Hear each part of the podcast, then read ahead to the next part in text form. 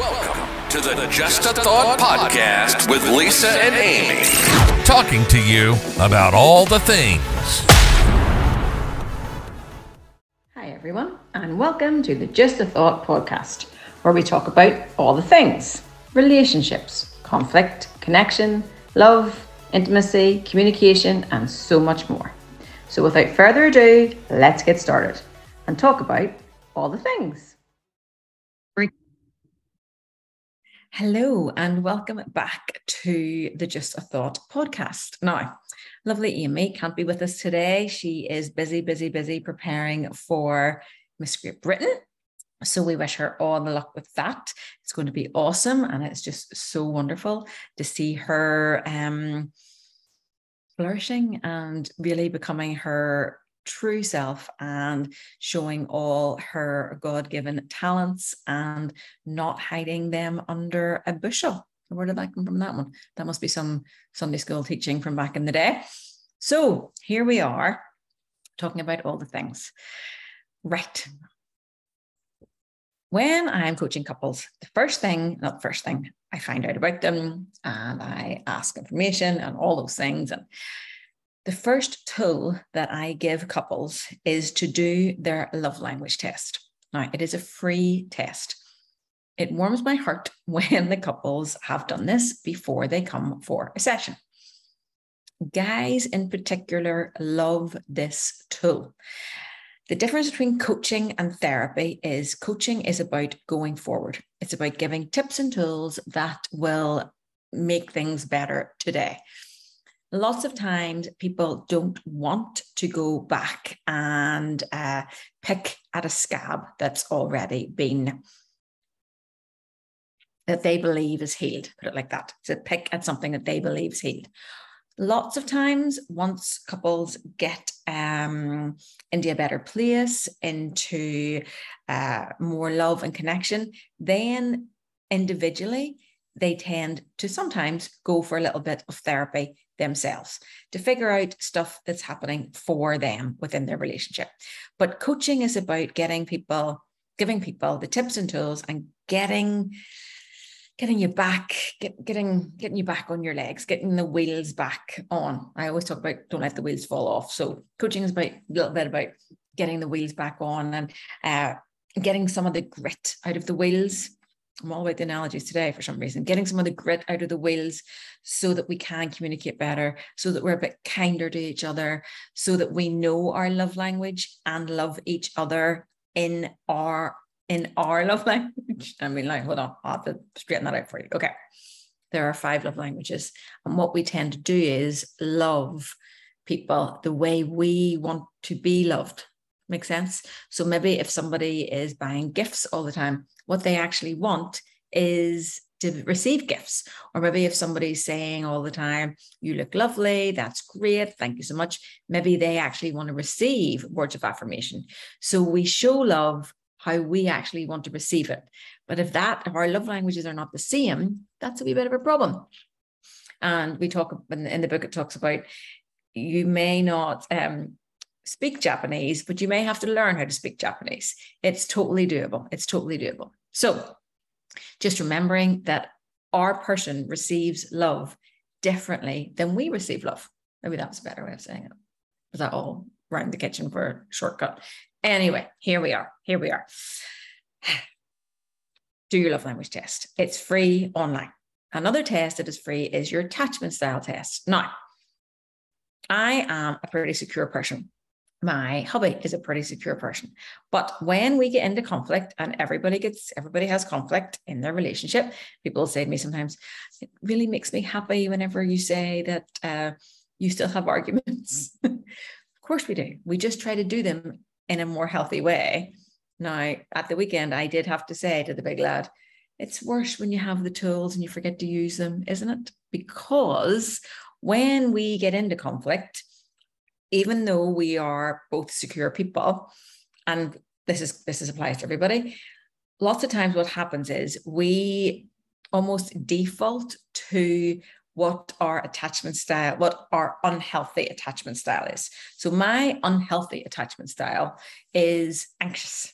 Okay. And maybe you're with somebody and theirs is avoidant. So the more anxious you get, the more avoidant they get. The more we say things like, I need to talk about it. I need to talk about it again. I have to talk about it again. Da, da, da, da. Your person is going to be like, okay, it's over. I said I was sorry. It's done. Can we move on?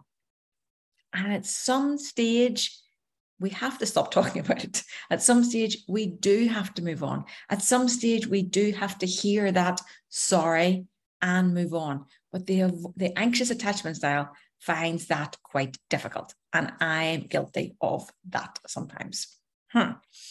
Talking to death, how will it not happen again? What could we do to prevent it happening again? Dead, dead, dead, dead, dead. Now, what really helps an anxious attachment style is sorry, obviously, but what actually means even more is accountability. Now, accountability is something that we don't really talk about too much but so, so important. So accountability says, so sorry is you're sorry. Accountability is, hmm, I can see how that really annoyed you. And I'm going to do X, Y, and Z so that won't happen again. So maybe it's something as simple as it's really annoying to you when your person is late over and over again. So, oh, sorry about that. Sorry about that. Sorry about that is getting a bit tiresome and a bit old. But if our person says, okay, I am sorry, this is getting ridiculous. I realize I'm always late. I'm always running behind. Here's what I'm going to do I'm going to set an alarm on my phone 10 minutes earlier to make sure next time I'm here. Um, I'm sorry that we're late and now we've missed the cinema. So, do you know what I'm going to do? I'm going to rebook it for Friday night I'm going to make a real effort and I'm not going to be late and I'm going to try and make it up to you. And I'm showing that I'm accountable. Okay. Sometimes when we just say, sorry about that, can we get on with it? It's very difficult for the anxious attachment style to be like, yeah, sure, no problem. It's very difficult for the anxious attachment style to put it to bed without accountability. Make sense? Hopefully that makes sense it's funny when I'm doing these podcasts, I kind of imagine myself doing lives on Instagram because you know how all this madness started doing all the lives on Instagram. And every so often when I say things, I kind of expect little hearts to go up on my screen. It doesn't happen here in podcast land, but here we are. Here we are. And also because Amy's not here today, I'm like looking, going, isn't that right? Don't, don't you agree? Because it's much easier to bounce ideas off people. So that is how we apologize well how we are accountable and how, as individuals, we need to look at are we being anxious and are we being avoidant? Avoidance just want the argument to be over and get back to normal life as quickly as possible, which is great, but difficult for anxious attachment style. And then it's difficult for avoidant attachment styles when anxious attachment styles keep going on and on and on and on about it. So they are the two tests. Do your love language test, do your attachment style test. Okay. Do those things before you come for a coaching session or just do them as a date night just for the two of you. It's fun. It's fun. I think they're, I personally think they're good fun.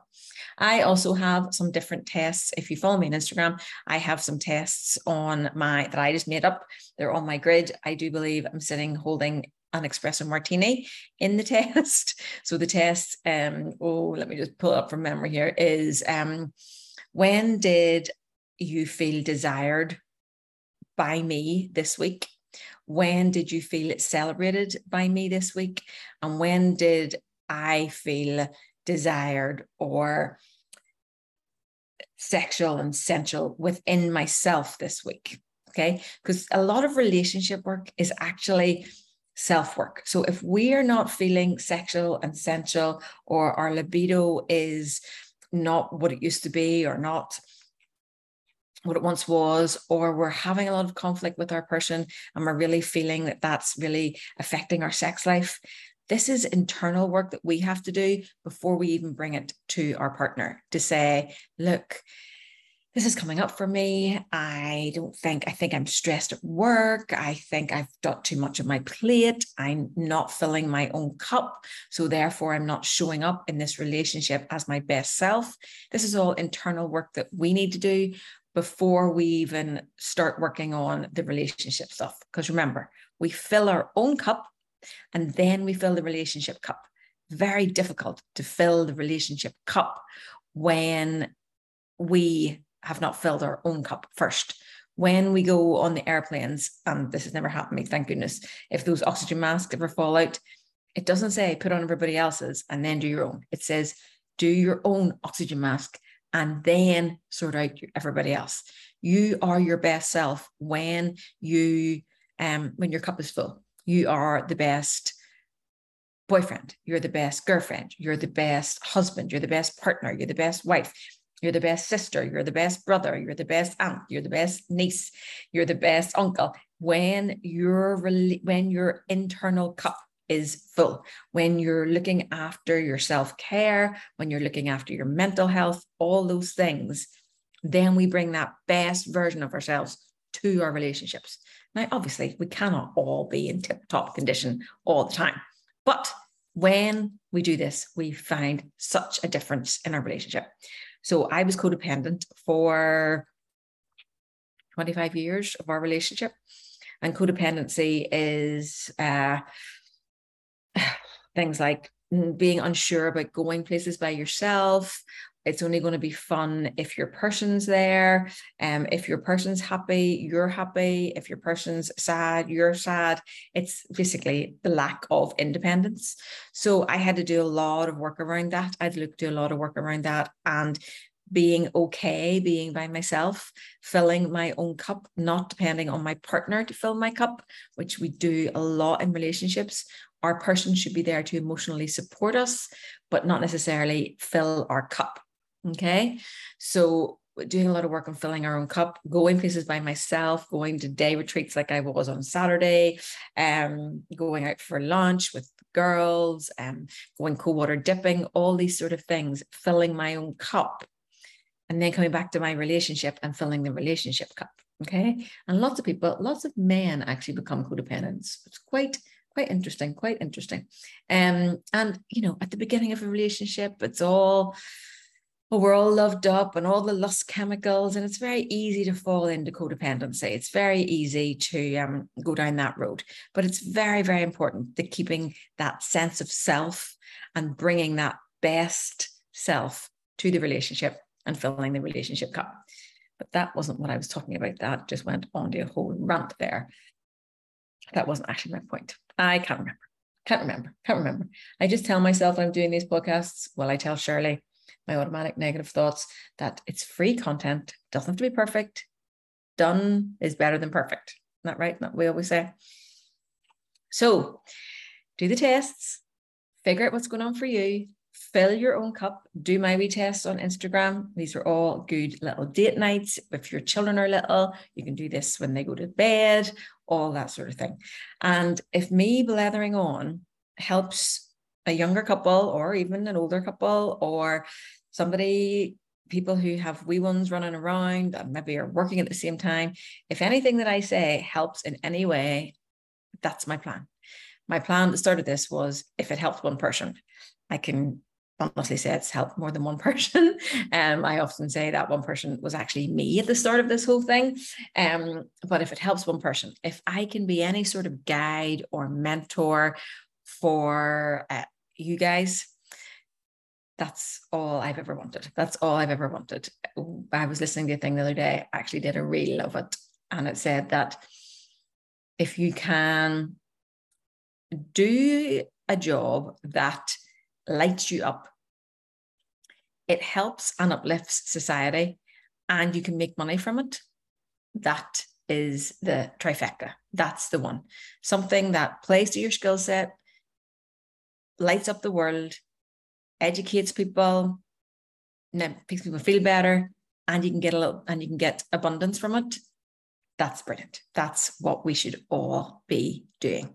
Now, maybe next time we will talk about our human needs that'd be a good one. We'll talk about human needs next time. But I think for my first little solo podcast without my lovely sidekick, uh, Amy, I think that there's tons of information in there. Hopefully, a wee journey to work listening to this and um, maybe get some tips and tools. And remember, coaching is different than therapy. Therapy is brilliant. I've been to therapy, I highly recommend it. But coaching is something completely different. Coaching is tips and tools, wanting to go forward. Yes, when I coach couples, we might touch a little bit on childhood stuff and maybe argument styles that they've seen, that sort of thing. But mostly it's tips and tools on how to go forward and a little bit of explaining about how the mind works and how the mind loves to go to negativity and keep going round, round, round, round, round circles. Also, when I coach couples, I always say, just try to be a bit kind to each other. Try to be a bit kind to each other. Kindness is so underrated. Kindness, looking after each other, caring for each other, love, respect, and kindness should be the bedrock of all relationships intimate relationships, work relationships, family relationships. Love, respect, and kindness. It's free. It's absolutely free. It's absolutely free. So give that a wee go. Okay. And remember, don't let a weekend pass without having some sort of connection, intimacy, something. Don't let a weekend pass.